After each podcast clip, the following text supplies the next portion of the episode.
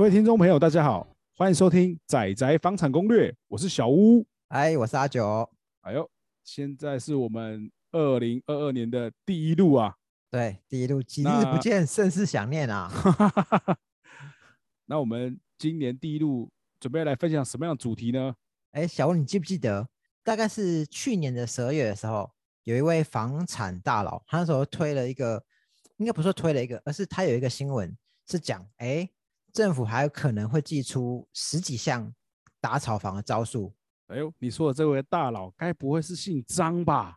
对，就是张大佬，哦，张新明，张大佬是吧？没错，他那个图其实很有趣哦，因为后来这张图其实我们之前就讨论过，然后我们都有发现，哎，有一些政府其实已经陆续在做喽，没错，所以看起来他是神预测喽。嗯，看起来是有一点准啊。所以我们今天就来逐条来审查，来讨论一下，哎，那是张大佬这位讲的这十几项可能的打草房招数，哪些有可能推行，哪些可能机会不太高？OK，先跟大家补充一下，这张图呢，在我们的粉丝专业有，所以大家建议大家配合我们的图片一起来阅读。好，那第一项就是它编号的 A，全面取消房贷的宽限期。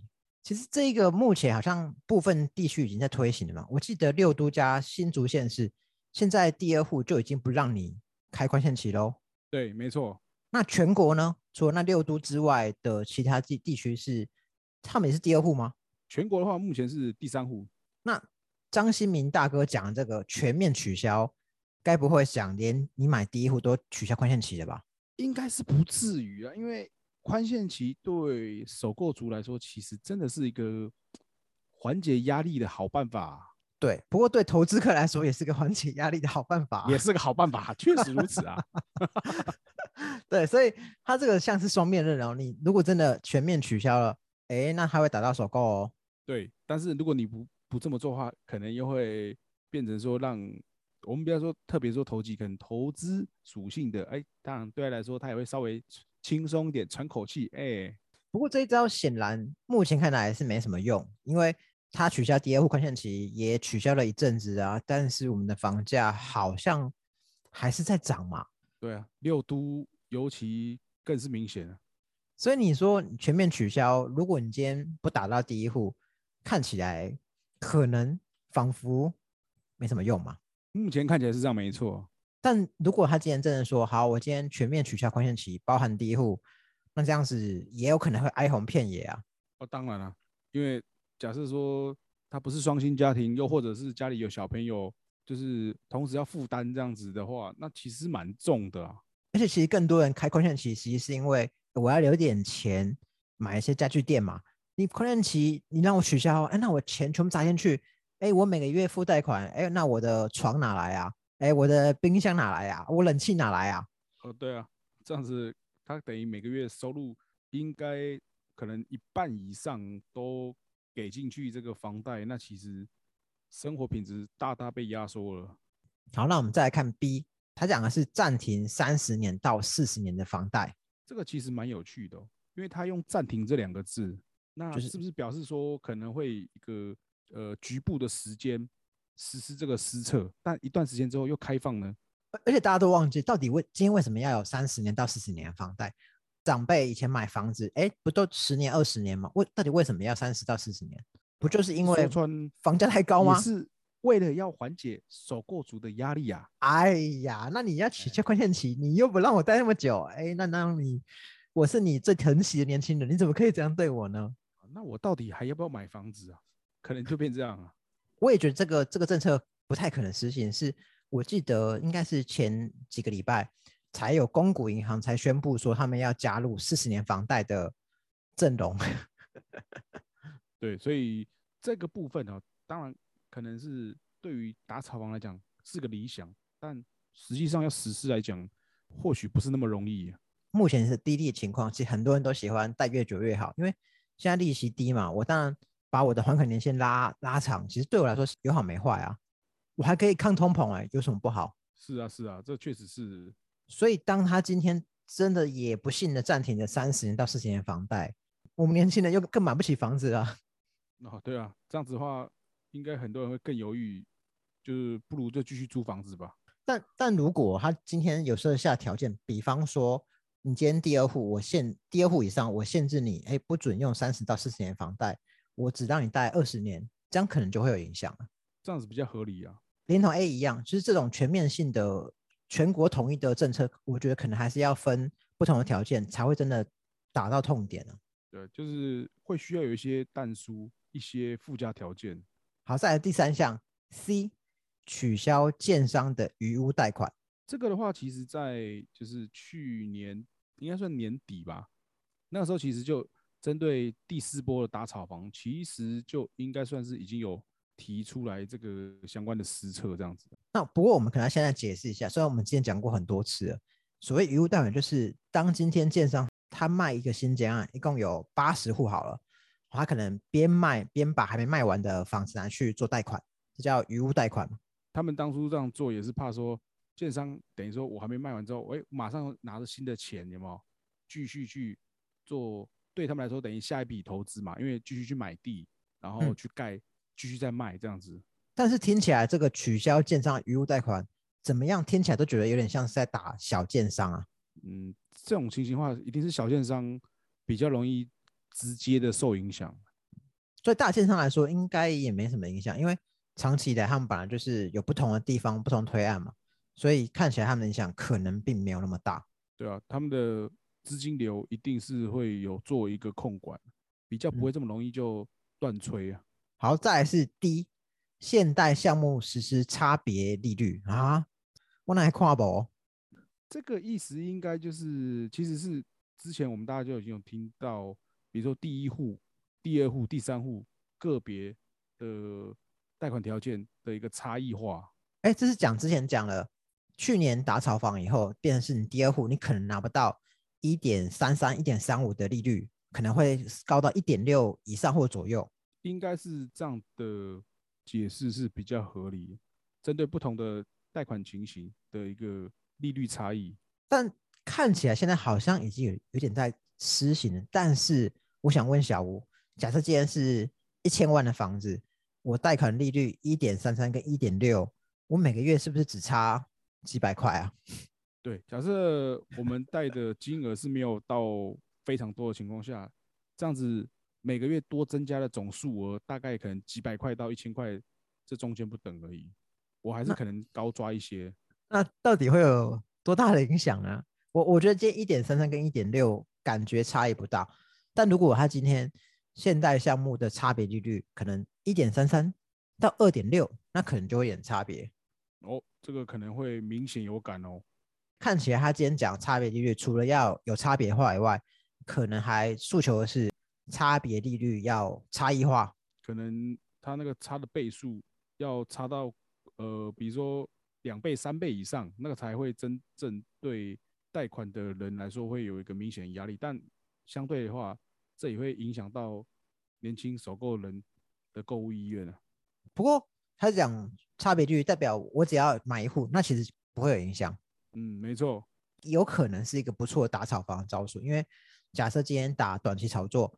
如果差别利率提高的话，确实就会影响他们进场投资的意愿了。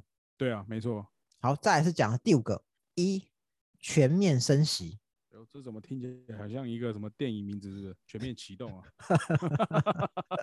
全面升息耶！我靠！不，这个升息其实也炒很久了，很多深陷首购地的人来说，都都都希望政府赶快升息。你赶快升啊！你赶快升啊！可是大家都忽略掉。哎，我们台湾有可能就我们台湾全面升息，然后国外不升，我们有可能先升吗？基本上这样的机会应该不是很高啊，因为现在台湾面临的问题其实就是低利率，然后还有热钱造成的影响嘛。那如果说我们又在呃国际还没有做出升息的情况下，我们率先升息，那变成说更多的热钱会又直接涌入台湾。我们现在担心的问题跟现在碰到问题，其实就会加深它的那个影响。嗯，所以在美国爸爸升息之前，我们先升息，有可能会让美国爸爸那边的钱留在我们这嘛，或者是再涌涌更多进来，应该变成这反而是大家最不想看到的情形啊。升息条件应该是建立在其他各国，尤其是我们的爸爸已经升完席了，好，那我们才调整嘛。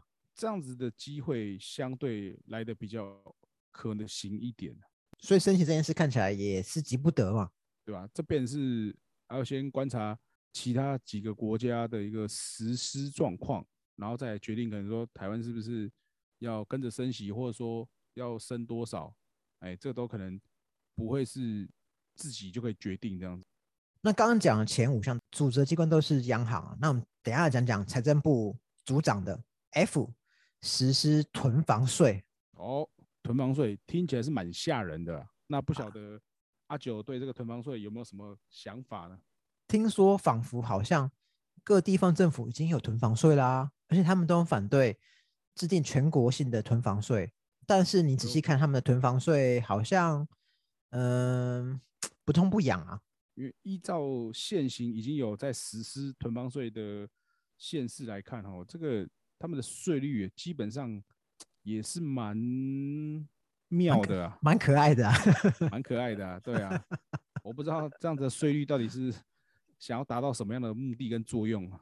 因为它所谓的房屋税，它是用公告房屋现值，是用公告现值嘛，不是用市值嘛？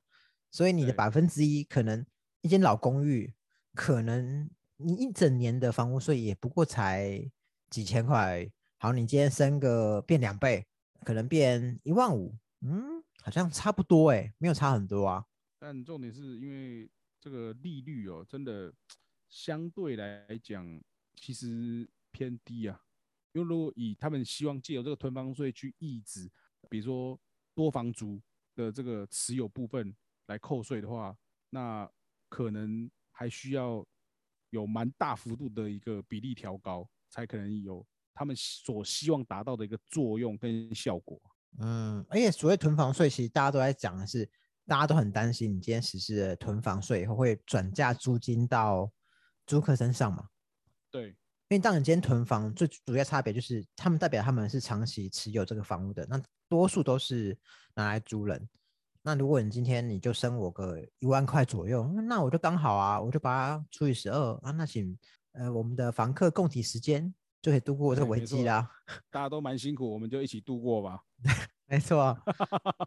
所以，他如果囤房税还是处在现现在的地方税制的情况下，看起来应该是不太会有改善的空间了。嗯，这是变成是有点瘙痒的感觉了。这么讲好了，不讲别的，今天这跟首购无关哦。我们的爸爸妈妈们，他们可能也会有影响。哎，我去年税单才九千一万。你现在变两万，哎，不行啊！我要我要下架政府啊！所以这也很危险。对，所以我觉得这点的话，可能是后续再观察一下。对，但目前看起来，大家针对囤房税来讲，好像并没有想要有太大动作的一个跟动啊。好，再来是 G 课征空地税。我觉得空地税它要跟 J 建地限期开发要大家一起看，因为它主要讲的其实是你今天建商。买了地以后，他希望你在赶快时间内，可能半年、一年内就赶快开发。好，你不要空着你那边养地。对，不要养地，这是他们最主要希望要做的事情。在十二月草案里面，他有讲到，他希望呃限期开发要要在半年还是一年内。但是他只是草案，换言之，可能就有不少建商，其实他买地以后，他是放了好几年。反正我我目前没有推单压力啊，我就先不推。放着放着，等到涨起来，那我再推暗卖。确实，早期会比较多这样子的。空地税跟电梯限期开发，可能要等到他十二月那份草案有进一步的推行，才知道它细节会是怎么样。对，它的那个详细的规范办法要先定出来之后，才有办法了解说到底后续这个会怎么来做课征，到底有没有效这样子。好，再来是有趣的一点呢，H。追查购物资金来源，大家可以把它跟十二月的草案一起来看。十二月草案它已经明确讲说，它要针对炒房，它要入罪化。换言之，如果今天政府认为，哎，你有炒房嫌疑哦，我可能就要判刑哦。那到底什么叫追查购物资金来源？我买房子是我的钱啊，你政府凭什么管我的钱？这个应该是比较会变成偏向是说，多房主的话，他们一定会用一些。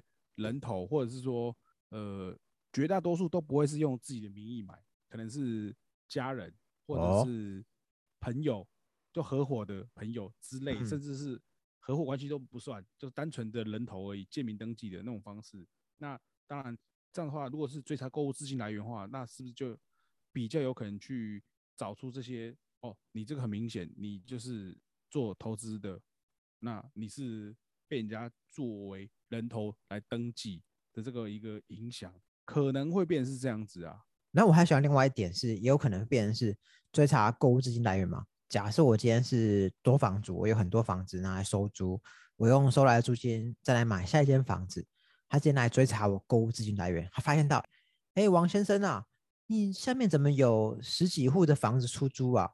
但是我好像都没有收到你的税收哦。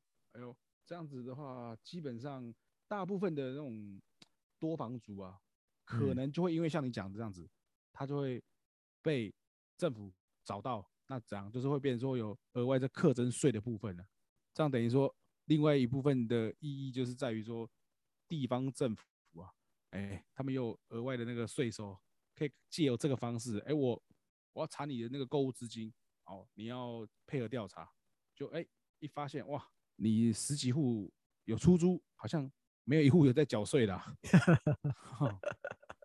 这样子一查下去，可能确实可以为那个财政增加不少税收啊。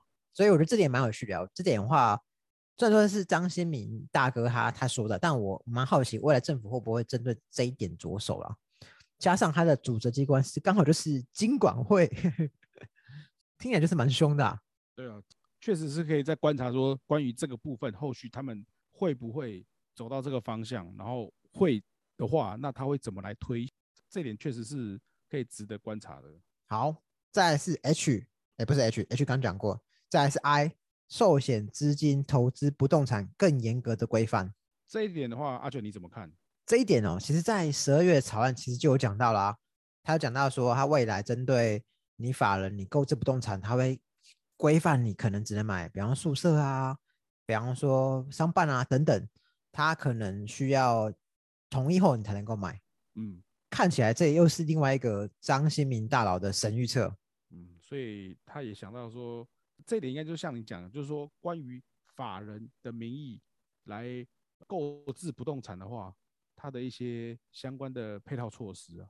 因为看起来法人才是真正的多房主嘛，他的持有的房屋栋数远比一般的自然人都还要多啊、嗯，确实，因为像看台湾大部分的公司，或是说一些老牌的公司啊，他们其实名下很多都是主要的拥有可能像土地啊，或是一些商办啊、厂房等等，这个都算是归在这个不动产的这个范围范畴里面。好，再来 I 刚刚讲过，就是建地限期开发，再就是 K 修改地方政府标售土地的规则。哦，讲到这个，基本上哦，你看现在到处都是从化区的开发，那从化区开发这些土地到底是哪来的嘞土地呢，还是其实政府也有从中推一把呢？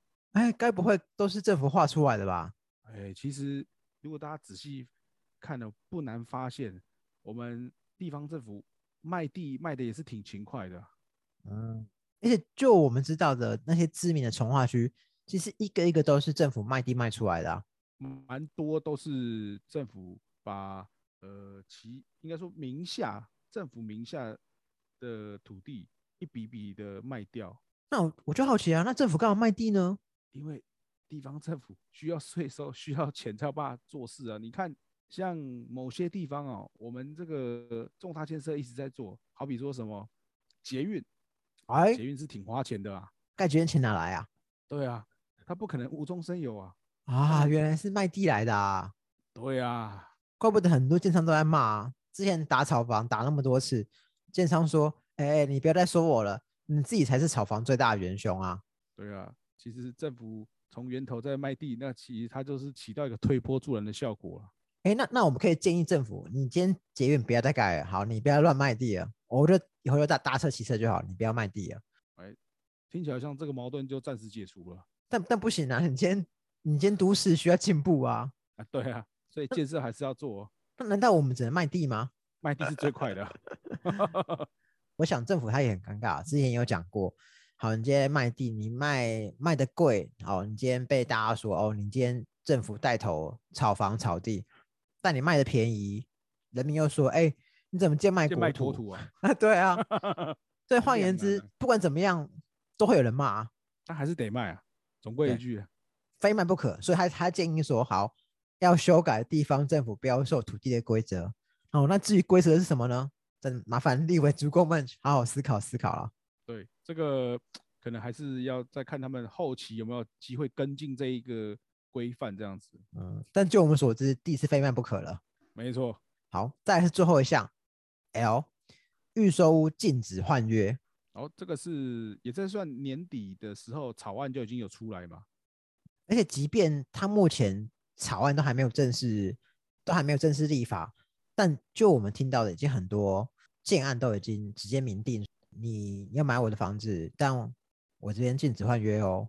现在确实我们已经有碰到不少客户有在回馈说，他们去看到的那个暗场里面的业务，就直接有跟他提到，就像刚阿舅讲一样，房子呃买合约已经写之后，不好意思，这个是不能换约的。那我在想，是不是可能就是这些呃代销公司啊，或者说甚至说建商，他们就直接已经率先就配合政府未来可能会走的一个施策这样子。